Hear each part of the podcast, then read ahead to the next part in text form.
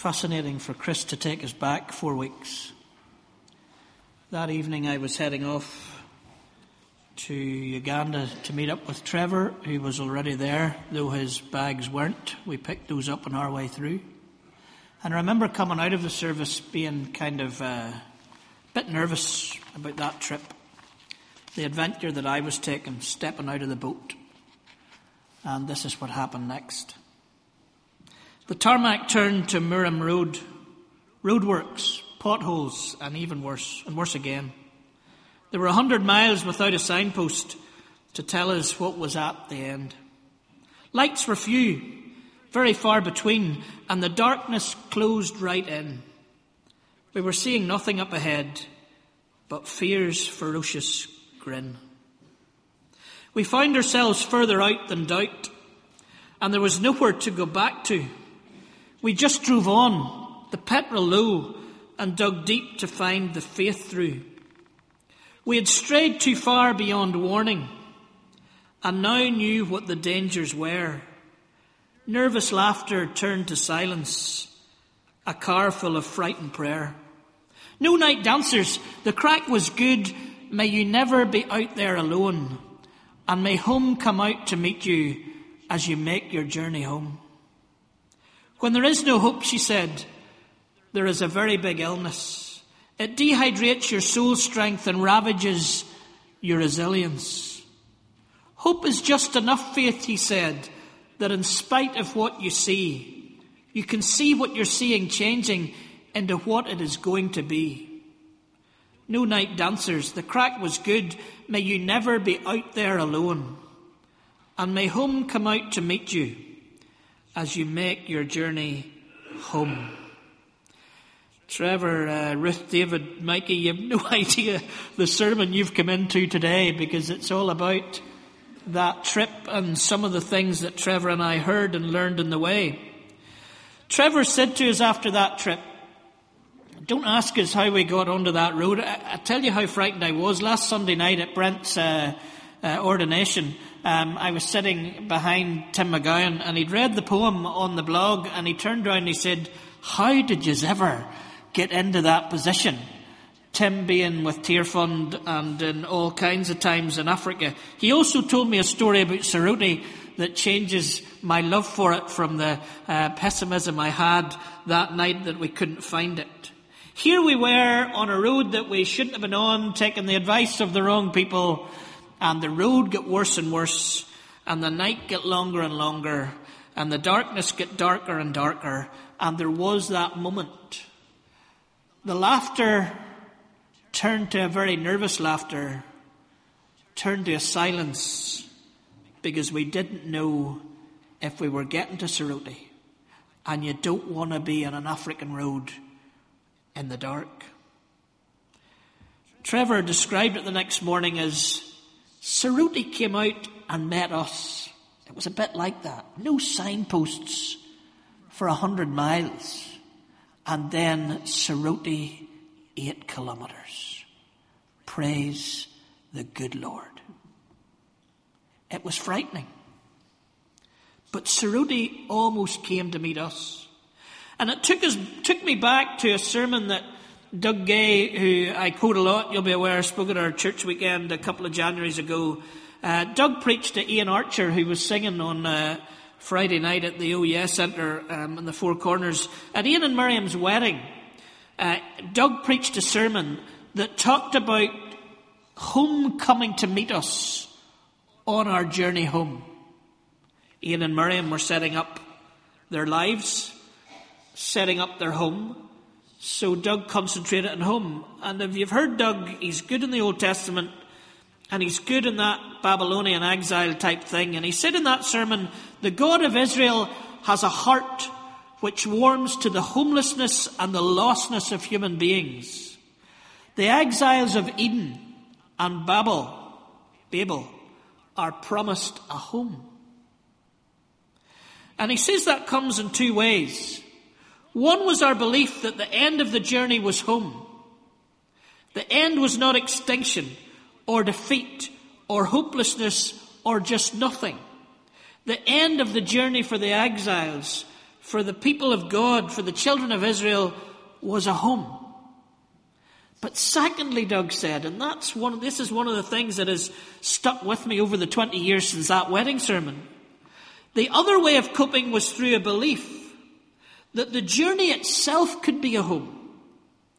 That even when you cannot go home, home can come to you. When you're on the journey to a home, God brings home to you on your journey. Doug went on. Through Jesus, God will bring home into your home. When Jesus breaks bread for you and pours wine, when Jesus forgives you, when Jesus frees you to forgive one another, when Jesus frees you to choose something together that Babylon calls worthless, when Jesus turns the world's water into wine, you will know, you will know it. Without even having to tell one another, you will know when home comes to meet you. On that journey to Soroti, home and Soroti came to meet us. And I couldn't help but think about how I felt on that 4 by 4 when I was looking at the story of Simon Peter's mother in law this week. Just a couple of verses in there in Mark, because there's only time for a couple of verses, because Nick Cave, the singer, says that he loves Mark because it's just absolutely full tilt. It's 100 miles an hour. Think of chapter one where we've covered some of it in the last few weeks, and there are so many things in it. Think of the verses that Maureen read just this morning, and there are so many things going on in it. But right there in the middle of it is this moment where, uh, coming out of the synagogue, where Jesus has dealt with the demon possessed man in the synagogue and dealt with the bad air that we talked about last week in the synagogue being sent out. He then goes into a home, Simon Peter's home, and having dealt with that which is dark, that ferocious grin that meets us when we're in the community of God in the synagogue, he now comes into the home and he shows how God wants to be present in the home environment also as Simon Peter's mother-in-law finds herself in a position on the road to Soroti. Fever, not being well in that day, was not going to see Eileen and Eileen giving you a couple of paracetamol. This could be life ending. This could be vocation not able to be fulfilled. This would be a frightening place that Simon Peter's mother in law is in with the fever and the illness that she has. She was on a dark night on the way to Soroti. And on her journey home, home comes into her home. Jesus comes, Emmanuel, God with us. Home meets us as we journey home. Interestingly, I'm going to take two words in this and concentrate on them a little bit out of this, these verses about the mother-in-law. First of all, Jesus simply, it says, raised her up lifted her up. And apparently it's the same word that is used for Jesus being raised up in Mark 16 verse 6. Don't be alarmed. You were looking for Jesus the Nazarene who was crucified. He has been raised up. He has been lifted up. He has risen. He is not here. See the place where they laid him. And then they're told to go back to Galilee, where this happened. So right at the end of Mark, he's telling them to go back to Mark chapter 1, to where they started it all, and where people were raised up on a seemingly verse by verse kind of time scale. Where they're on the dark road to Soroti. Where the disciples have lost all hope. Where the Messiah has been killed and is in a tomb. Where all seems lost and they're looking into the eyes of that ferocious grin of fear they're told to think back to that moment, those moments in Galilee. Go back to Galilee because he's coming. He has been raised up. The same resurrection word was used for Simon Peter's mother in law. Resurrection, meeting us on the journey. Home coming to meet us in our dark journeys of the soul.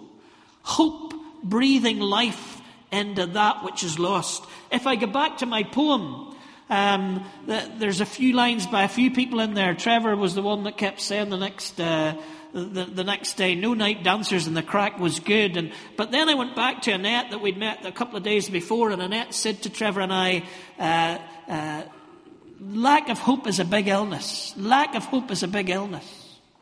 And then I turn in the poem to uh, Jim Wallis, who spoke here a few years ago, and he talks about how hope is believing in spite of the evidence and watching the evidence change. Hope is a big illness, Annette says. Hope, in its best Christian sense, is believing in spite of the evidence and watching the evidence change. I would love to know by the power of the Spirit, and He, the Spirit of God, is the only one who knows which one of the three of us in the car, Trevor, myself, or Keith, who was driving, had most hope at that point that in spite of the evidence of the road we were on, Soroti was out in front. I'll tell you this, I was third in the list. I was third in the list. I was not sure that the evidence was going to change. But that's hope. That's resurrection. That is the kingdom of God home coming to meet us on our journey home.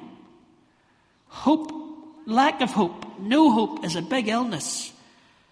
But in the Gospels, we hear time and time again reason for us to hope that in spite of the evidence, the evidence will change. Wallis was talking about the South African apartheid era. In spite of the evidence, Desmond Tutu believed and hoped and watched the evidence change. I wonder if Peter looked at his mother in law and, in spite of the evidence, knew that God, Emmanuel, was with him in that home and that Jesus would bring resurrection hope to his mother in law at that point. But that's what Jesus does. And as we've been thinking about in Desi's prayers, as we've been thinking about, as we've been singing Oceans, as we've been thinking about since the outset of this service, all of us are ourselves or know people around us in need of resurrection, in need of hope to be breathed in, need that home to come and meet us on our journey home. We need to believe in spite of the evidence. But we also need to be resurrection bringers and hope breathers. The other word is the word served um, or uh, waited on them, as in the reading that Maureen gave. When um, Peter's mother in law is raised, when resurrection meets, when the hope of God comes, when God with us changes the scenario, she immediately starts to serve. Now, I'm in Fitzroy, and let me tell you, if we put something up on this, in this board here that is not inclusive language of his and hers, I get it either out there at the back or in there at the coffee. We like our equality of gender. And we could look at this and say, oh, that's a little bit sexist because as soon as she's healed, instead of Simon Peter saying, Mother in law, you just sit on there and I'll go and get the tea ready, they allow her to go and do it. It's a cultural thing. It's a cultural thing. That again, bless him, he didn't know what he was coming for this morning. That again, I watched Trevor having to deal with in Uganda. Whether it was Annette who got down on her knees in front of Trevor, or whether it was a grandmother of one of the alumni when we went and they said, Oh, I can't believe this young man is here. Trevor wasn't so sure that he looked so young, but uh, that's what she was convinced of. And she got down on her knees in front of him and held her hands. Whoever it was, that was the mark of respect in the Ugandan culture that Trevor finds very difficult to deal with. But he needed to allow the cultural ways to work. So this is cultural. And that's not what I want to talk about. I want to talk about the word serving here. Is the same word that Jesus uses later in the gospel when he says, For even the Son of Man did not come to be served, but to serve and to give his life a ransom for many. The service that the mother in law kicks into immediately after resurrection happens to her is to serve others and serve God. when God meets us on the journey, when we find redemption coming and resurrection hope breathing into us, whatever it is we're going through, then the immediate response should be that of Simon Peter's mother in law to serve that God and to serve those that our God wants us to serve. That is the greatest challenge of spending a time in Uganda. When redemption comes, they serve immediately. And self sacrificially, they serve immediately. So there are the words.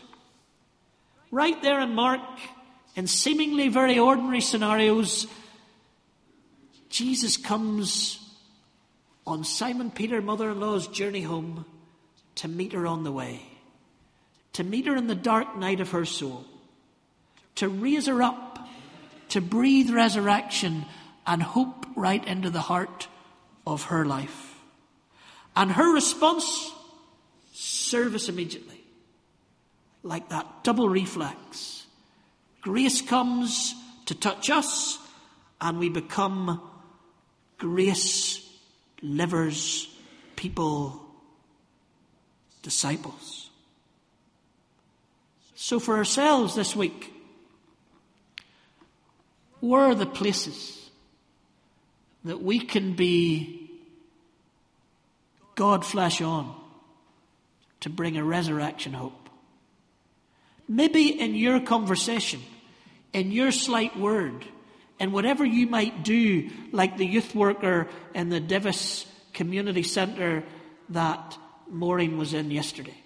It was already mentioned to me at Agape at 10 o'clock.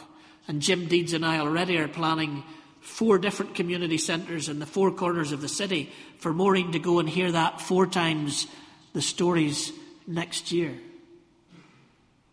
Somebody coming into somebody's life on a dark road in the night to bring hope and light and resurrection. Where are the places we can be that this week? And where are the places we can be that on this long, dark journey to peace? Oh, there are potholes in the way to that. Oh, there are diversions in the way to that. Oh, there's a few tarmac roads we go on for a mile or two, and then suddenly we're back in the Murram Road, and suddenly we're bumping along again, and suddenly we feel we're stopping, and the night is get closing in on us, and we think we're going back to the bad old days. Where can we, as individuals, where can we, as a people of God, be peacemakers into the dark night of the conflict that is unique to our little corner of the world? we need to be those who breathe hope. That's what we're trying to do at Four Corners.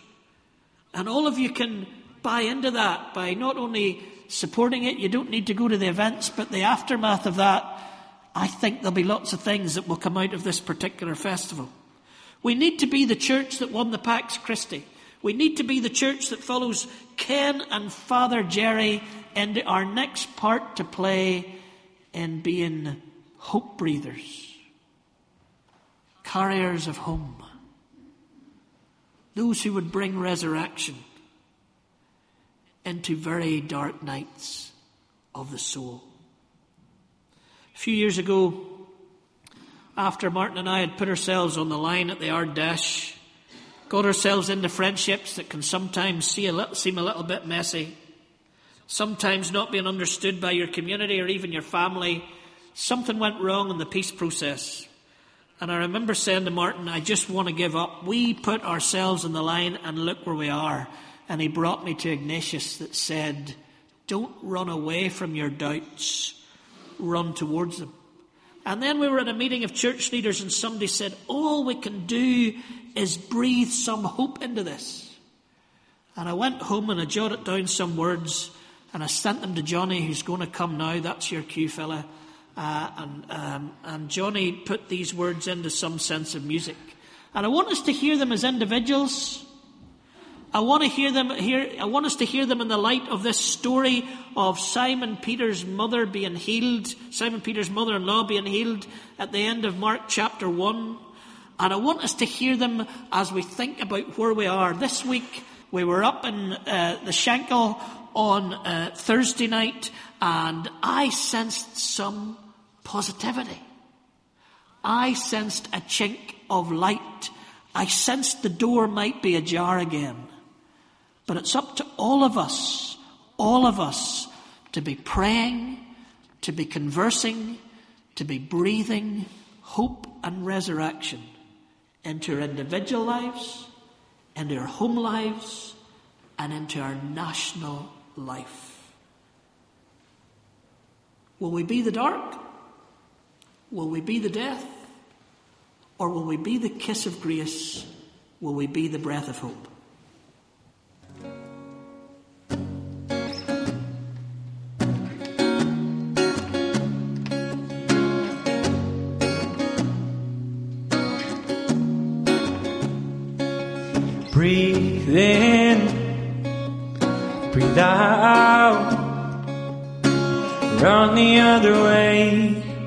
From all the doubt, and dark beats the light, and we push others away, and lights blind the dark in a brand new day We need a breath of hope in this dying place. In this valley of death, we need a kiss of grace. Breathe out. Breathe out. Need a kiss of grace in this valley of death. In this dying place, I need a breath of hope. Breathe out. Breathe out. Will I be the dark? Will I be the dark? Will I be the death? Will I be the death? Will I be the kiss? Will I be the kiss? Will I be the breath? Or will I be the dark? Will I be the dark? Will I be the death? Will I be the death?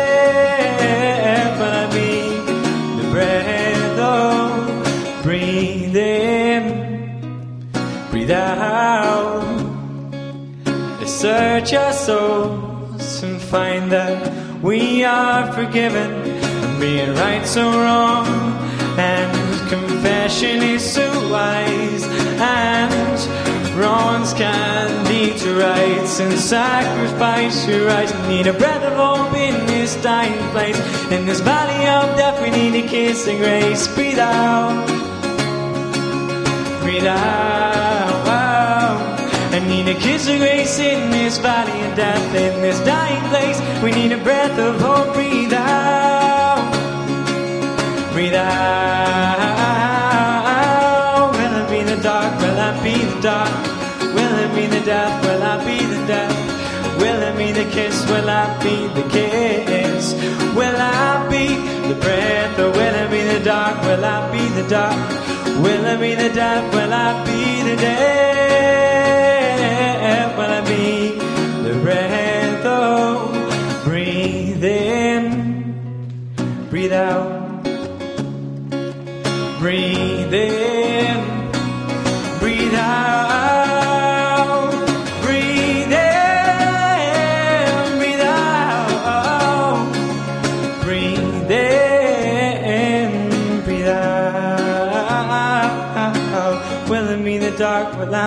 dark?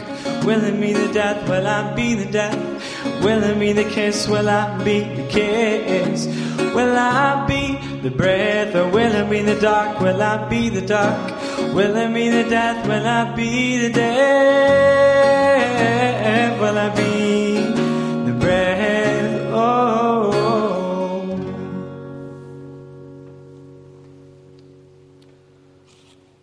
Let us be still for a moment.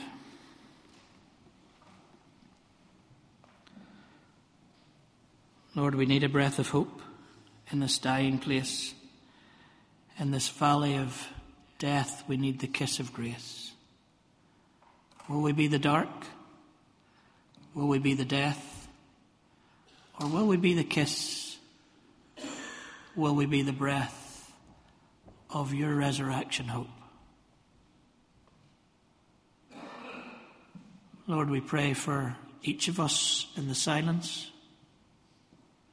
Maybe we need that breath of hope breathed into us. Lord, may your Spirit whisper to us. May your Spirit raise us up May your Spirit give us that hope that in spite of the evidence, we might see the evidence change. Lord, in the quiet, Holy Spirit, breathe your resurrection hope in.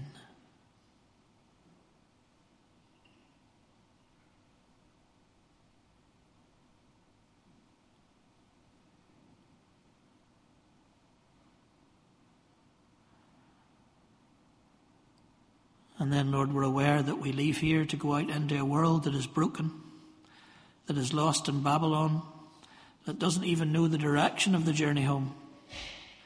We go out into a divided community where they still bicker and fight over all kinds of issues that cause those of us on the streets to be frustrated, feeling a little hopeless.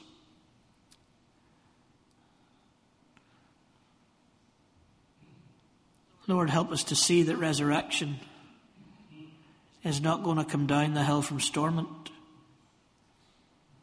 but that it's here in this building right now, and that we are the people of the risen King who need to take that breath of hope up the hill to Stormont. So we pray, Lord, that you would make us hope breathers, resurrection carriers that Emmanuel, God with us, might move us to be those who would meet our little country on the road to the kingdom with the kingdom come here. Lord, breathe into us. Breathe into us your love and your grace and your power and send us out. Send us out to bring resurrection in our homes, our streets, our city, and our country. In Jesus' name we pray. Amen.